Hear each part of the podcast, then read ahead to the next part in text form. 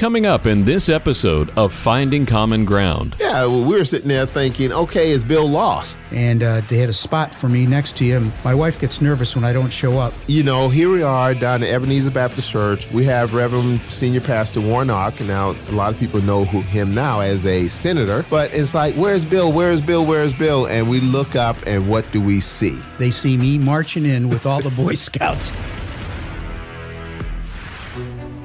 There are two sides to every coin. How do we deal with racial issues when they affect relationships? Finding common ground on all those issues that we come against. There's black and there's white. And I think as Christians, we have to learn how to get together because we're not in heaven. I've met more interesting people just by God just bringing them in. Republicans and Democrats. But a lot of times, when it comes to race and it comes to culture and it comes to perception, even as Christians, we don't always understand we look at it through our lenses. There's Bill. I grew up in a suburb of Cleveland called Parma. Uh, Any the, black people in Parma? There was not one. Not one black person, Not Bill? one. Come not on, Bill. One. You got to have one. A, a nope. token black person, a token. And there's Odell. I grew up in Charleston, South Carolina, public housing, single mom, divorced single mom of four kids. And I came up through segregation and all that kind of stuff. If a black person drove through the town, the police would stop and escort them out. Bill and Odell are finding common ground. A part of what we have to do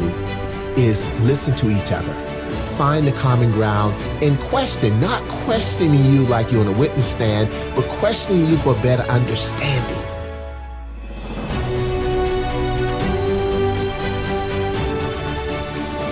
Dear Heavenly Father, just uh, thank you for bringing Odell and I together for this time. Uh, thank you for the blessings you've given us this past week. We ask for blessings on our family. Thank you for the common ground you've brought us into. Thank you for all the trips you've put us together on and, and the experiences that you've brought us together. And God, just thank you as we move forward. Many of us are leaders, God. We make decisions that affect so many people. God, continue to make sure that our decision making is not just about us, but is about your people, God. Because we know that you've put us in position of leadership and you can remove us from a position of leadership. God, I continue to pray for my friend and his family, just thanking you for all the different journeys. When we went to, you know, down in Alabama and we saw some of the things there and all the tears that came and all the self reflection that came, we went on the trip as friends. We experienced a lot of different things that made us question human behavior, question human motive, but we came back as friends. So, God, we thank you for that bond of friendship. But we all know that it's no friend like Jesus. So we thank you and we praise you. In Jesus' name, we pray and believe. Amen. Amen.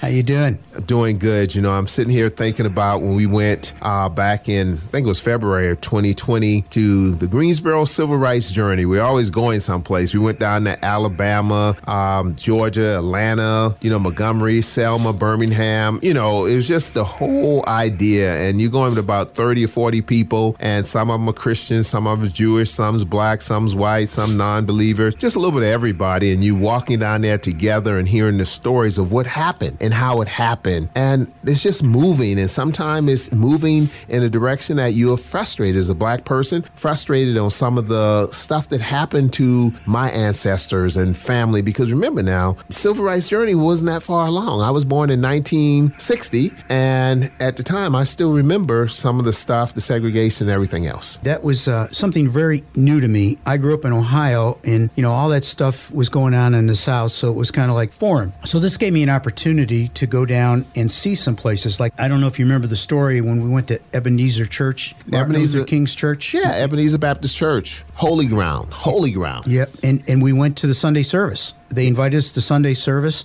Remember, we I got there and uh, we walked around, and Dory, my wife, pointed out. She said, "Hey, I'm a big Boy Scout, volunteer with the Boy Scouts." She said, uh, "Hey, look at there's a bunch of Boy Scouts in uniform over there." So I thought, well, maybe they're over there selling popcorn. So I went to go find them, and they were gone. And uh, as we got ready to do the start the service, uh, th- when you see a service at Ebenezer Church, it, the entrance is like a Mardi Gras parade. There's bongo drums and there's people dressed up, and it's really, really emotional. Well, it was Scout Sunday, and that means the scouts get dressed up and march in with the group. So I went up and found the found the scouts and started talking to leaders. Turn out I knew some of their folks in Atlanta and vice versa. And while we're sitting there, they said, "Hey, Bill, why don't you march in with us?" And I said, "Wow, that would be a great honor to go in." Martin Luther King was a Boy Scout, and his dad was a Scoutmaster, and so I thought, "Oh, that'd be great." At that point, they, uh, you and uh, Joshua Bengidi and my wife were seated. Yeah, well, we were sitting there thinking, okay, is Bill lost? And uh, they had a spot for me next to him. My wife gets nervous when I don't show up. You know, here we are down at Ebenezer Baptist Church. We have Reverend Senior Pastor Warnock. Now, a lot of people know who, him now as a senator, but it's like, where's Bill? Where's Bill? Where's Bill? And we look up, and what do we see? They see me marching in with all the Boy Scouts.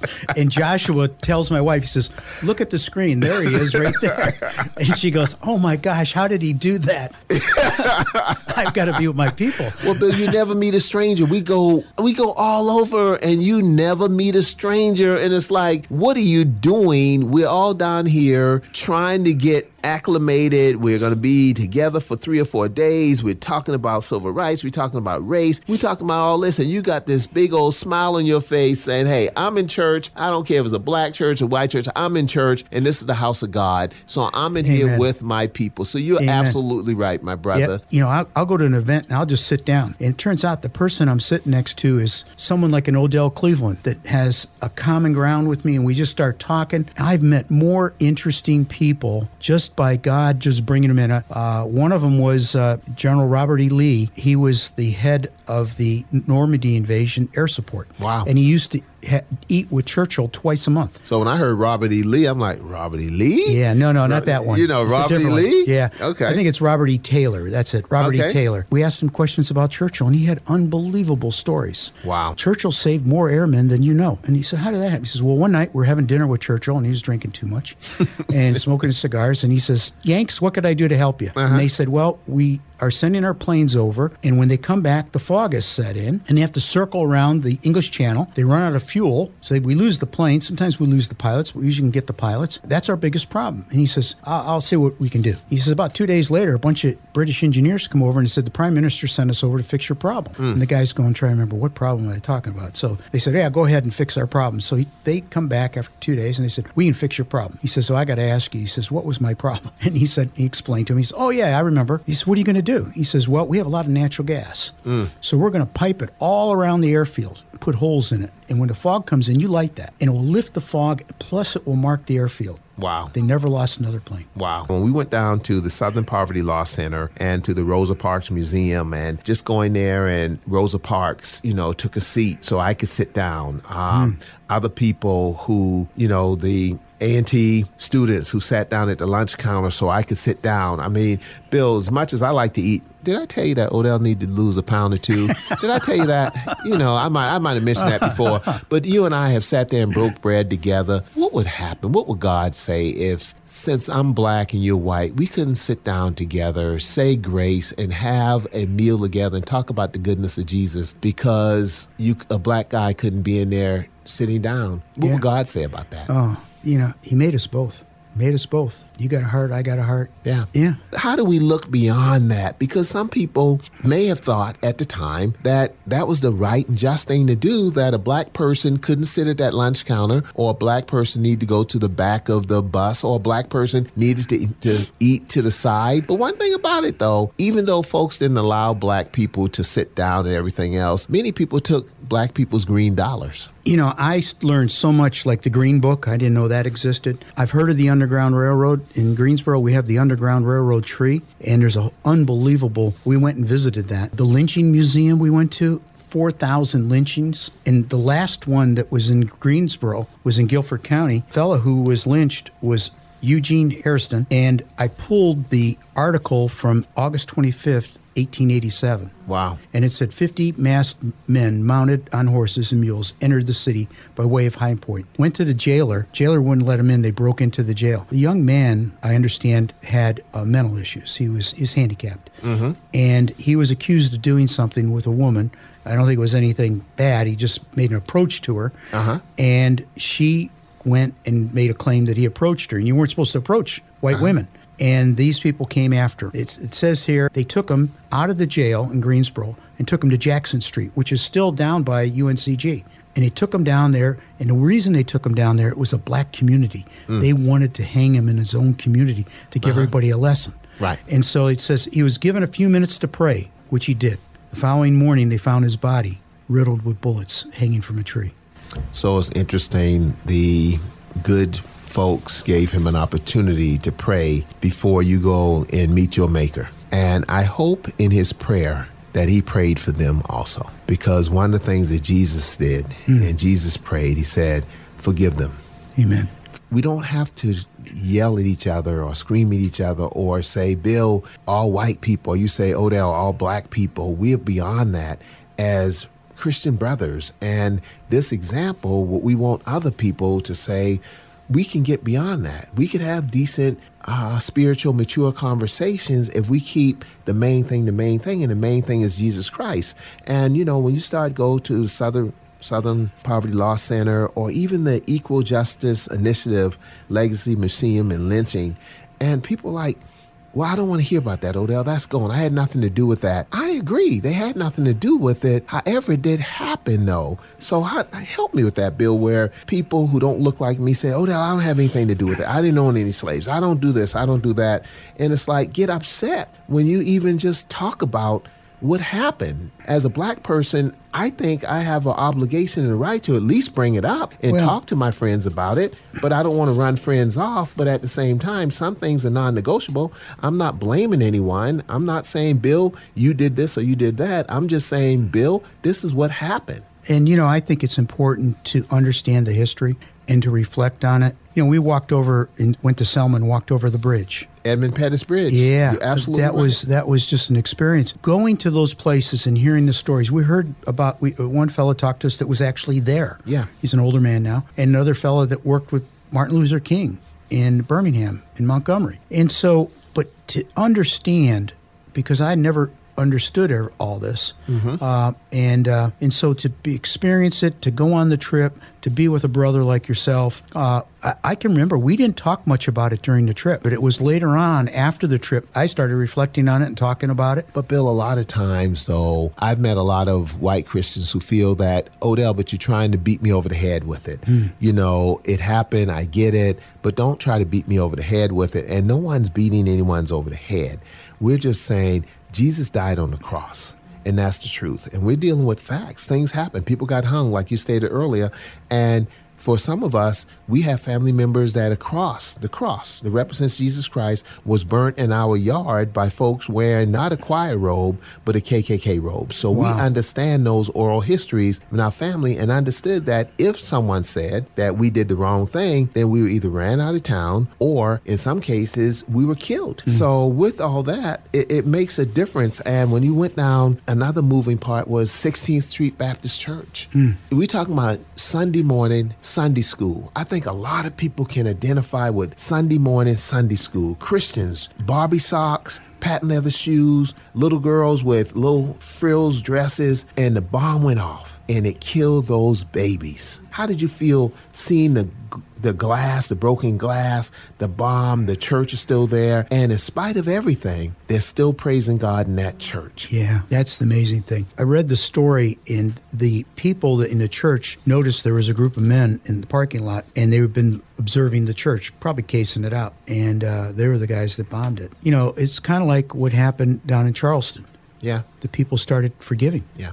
Started praising God. When Obama went down there to visit, I think he was so emotionally moved over it. All he could do was start singing Amazing Grace. I, you know, as a black person, just saying that it just, I, just something just went right through me. Not a spirit of or a feeling of anger, but a feeling of emotion. Because as a black person, I remember when President Obama was elected, and then the inaugural speech, and then he did the um, the parade thing, and he got out of the car, and I'm sitting there yelling going, yelling at the TV, get back in the car, they're gonna kill you. and it's like, who's the they? They're gonna assassinate you. And literally, I'm sitting there, please get back in the beast, get back in the car. And it's like, where did that come from? Is that something internal, God? Is that something inside of me? Work on me, God. Help me, God, because I'm dealing with, please don't let them kill this black man in the middle of the street, shoot him down like a dog. And it's like, those are my true feelings. And it's like, who's the they, Odell? Who's the they? You know, I, I, I remember him getting out, and I was nervous too, but I don't think I had the gut reaction that you had. The thing that struck me was when he talked about the house he lived in, the White House, mm-hmm. that was made by slaves. Uh huh. You know, this trip that we went on was just so rich it, from point to point to point. You know, when we drove from Selma to Montgomery, we drove on the road that they marched. But I think what people don't understand, Bill, too, is that it's a lot of white people, a lot of Jewish people joined and helped. When Martin Luther King Jr. wrote his famous letter from Birmingham jail, you know, the civil rights laws could not have been passed without the help of white Christians, Jewish individuals, and everybody else. So it's not beating someone over the head. It's like, what can we do when we try to do the right thing? And I'm just thankful for everybody, white, black, anybody else, who went out and said, no, this is not right. We're going to support the man of God. We're going to support God's word. We're going to support the Bible. And Martin Luther King Jr. were articulate enough to demonstrate and invite Christians, white, black, evangelicals, whomever, to come and help him. Because sometimes, Bill, you know, all you need to do is ask for help and pray and say, God, send help. You know what the common denominator was during this whole civil rights thing? Prayer in Yeah. the church. It was the thing that they stuck with. They stuck with all, they did nonviolent demonstrations. And if you look at, God honored that. It was a fight, don't get me wrong. It, it was a struggle. Didn't happen overnight. I, I think the only way Martin Luther King and those people were able to ma- maintain themselves was through God and prayer. So the the fire hoses, because we were right there at the square. We were at the square where the fire hoses happened. We were right there at the square where the, the German shepherds, the dogs,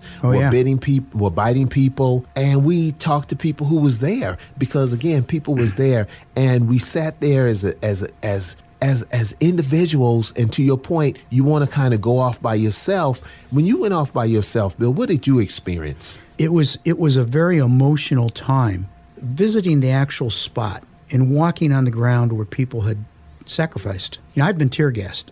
I've been shot at. In 1968 i went to the democratic convention as an 18 year old high school kid. I wanted to go see downtown chicago first big trip. And you know i was curious. I was walking around checking everything. Well they said well tonight we're having a free concert at the park. I went, oh free. It's got me. Bill, you wasn't walking around looking up at the buildings and the skyscrapers saying, ah, okay, how, how big is the Big tallest city. building from your, your oh hometown? yeah well my town might have been five stories Okay. The train was up higher than that. and uh, I had a few dollars in my pocket so I could get a hot dog and a soda. And so I stayed that night when they had a concert, free concert. Well, that was the night that they they were going to break us up. And uh, so I, I remember it was about 10 o'clock at night. They told us, hey, you got to get out of the park. It's closing. So I'm trying to figure out how to get out of this park. And all of a sudden, huge lights came on, lit up the whole park. And I look, and there's nothing but a ring of blue helmets all around, except one area where they were going to drive you and had all the paddy wagons. And they started shooting tear gas at us. The good news is, I was in college. I was a long distance track runner. I run like the wind. And let me tell you, if you get tear gas coming at you, you can run even faster.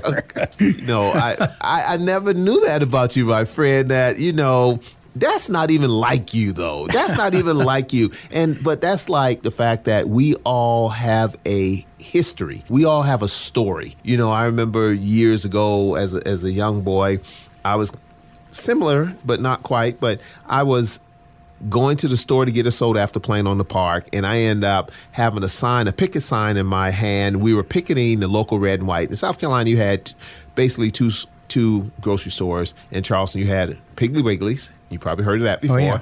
And red and white. So we're picketing red and white because the red and white was in the African American community, but it wouldn't allow African Americans to work there. So I'm going to get a soda. Next thing I know, someone say, "Oh, the hell, you want to be part of?" it?" Yeah, me and my little buddies, we got signs and we're marching and we picketed all that day. The next morning we picketed, and then eventually they did uh, hired Solomon Coles. I remember that. He was the first black person ever hired at the red and white. Man, you couldn't tell us nothing. We had a black person with a job, and all of a sudden you had 80 something percent of the black people who were going to the store, but I didn't get shot at. It wasn't no tear gas or anything like that. You were It radical. just- yeah, oh, man. It radical. was just, it's just interesting. Just a young kid who just happened to be somewhere and someone says, don't you, you know, don't you want to do this and don't, and yeah, sure, yeah, sure. And that's what God gives us grace and mercy because sometimes God's grace and mercy will protect us even against ourselves. What would have happened if you would have got hurt or killed in Grant Park? What are you doing in Grant Park? It's like, what's, what's, what's little Billy even doing there? Or Odell got shot uh, protesting. What's Odell even doing there, Bill? So sometimes as Christians, we know the enemy's trying to destroy us. And we understand that the enemy doesn't want you and I to sit here and talk to each other about race. Because, Bill, a lot of times when we went on this journey to Georgia and Alabama, I could be get angry at white people because of what happened, but the Holy Spirit will arrest me and like, but that's not what I have you to do to get angry. I have you to be the bridge. The bridge. You have to be the bridge. We have enough people out here who's angry and upset and mad and pointing fingers. But Bill, you and I are the bridge. Amen. How did we Amen. get to be the bridge? I don't know. God did it. God did it. And what you know, it's interesting. If you would have gotten, if you would have been in my life five years ago, ten years ago, Mm-hmm. Yeah. this wouldn't have happened. What? God, God. The God, good looking has- black guy went, no, Bill, come on now. I wasn't ready for it. Wow. Wow. I wasn't ready for it. God Why? has put me on this journey with you, and that's how I got where I'm at. But when I first met you, you were just always so nice and so opening. So, Bill, the good looking black guy was an experiment through Jesus Christ when you first met me? No, it was no catch and release. I wasn't doing any catch and release. You know what that means? Yeah. Go fishing exactly. and release them. I'm no, I'm going to keep you. The uh, hey, I want to tell you one story about. Uh, I took this thing called Other Voices, and uh, we did three days of uh, racial. Right. And uh, we heard a lot of different things. Uh, but one thing that really stuck with me was the Underground Railroad tree. Mm-hmm. And uh, so we had a fella take us to it. It's, it's near Guilford College. And we walked over. And on the way, he started talking about the history of it. And uh, so we we started walking through the woods, and it's it's still there. It's a huge, huge tree. And uh, and I asked him. I said, uh, as he was telling the story, I said, "What would be a good book to read about this?" Because I, I wanted to learn about it. And he said, "The Road to Cana, the history of the Underground Railroad." So I bought that, and I read it, and it was interesting because it gave you the historical reason why that tree was so significant and why the Quakers in Greensboro were so significant and why the Underground Railroad was so significant. Turns out the main road from it from Maryland to Atlanta where they would sell the slaves ran right through New Garden Uh-huh. uh, in Greensboro. And uh, and so the Quakers would stop. They would stop. The, they would chain these fellas up, and by the necks, legs, and arms, and march them down to be sold. These fellas being Black people. slaves. Slaves, yes. My ancestors. Yes. Gotcha. And many times their families were following them because they were kidnapped sometimes. Uh-huh. So the Quakers would sit down and feed them and feed the slave drivers. And they would ask them questions, you know, tell us your story. And they would also teach them how to find the Underground Railroad. Wow. And they would tell them, you know, go at night, travel only at night, and they showed them the North Star mm-hmm. and follow the North Star. Now, when you come to a fork in the road, how would you know which way to go? And they said, well, we put nails on trees. Just feel around with the nails, and that's the direction you go. Women would put quilts out, which give you some hints. But when you sleep during the day, get at least as far away from the road as you can because there'll be dogs and people hunting you. And this Underground Railroad tree was about a mile off the road. So every night, the Quakers would go to this tree, and there would be runaways, mm-hmm. and they would take them.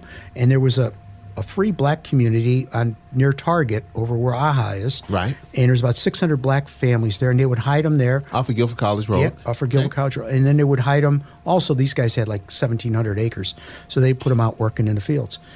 So while we were there, the fellow who took us sang a song. Mm. And the song was the song the slaves sang as they were being marched.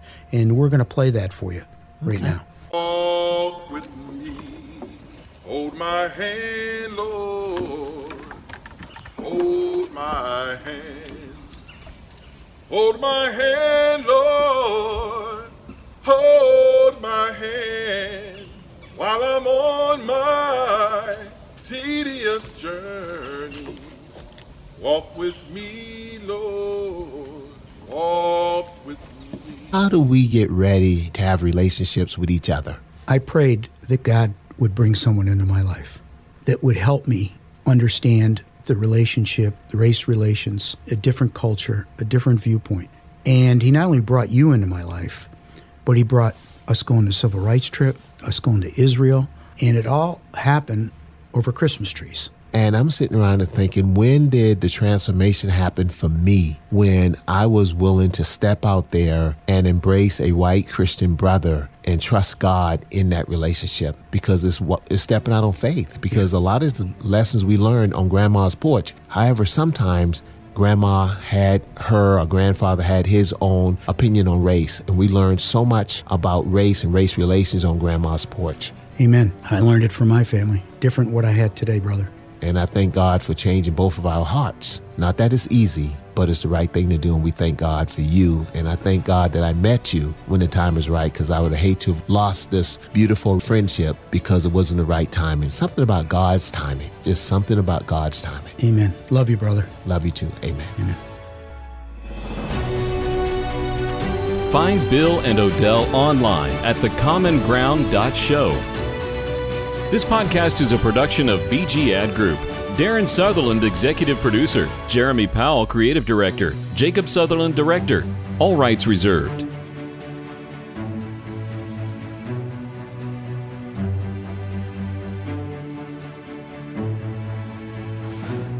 This podcast is proudly sponsored by Whether you're a big, medium, or small business, managing and growing the bottom line is important. Focus CFO brings the experience and financial acumen of a Fortune 100 chief financial officer to your company at a fraction of the cost. P&L help, internal reporting processes, or any business transitions or events. Focus CFO will help you and your team have a CFO in your company's back pocket. Focus CFO. Learn more at focuscfo.com.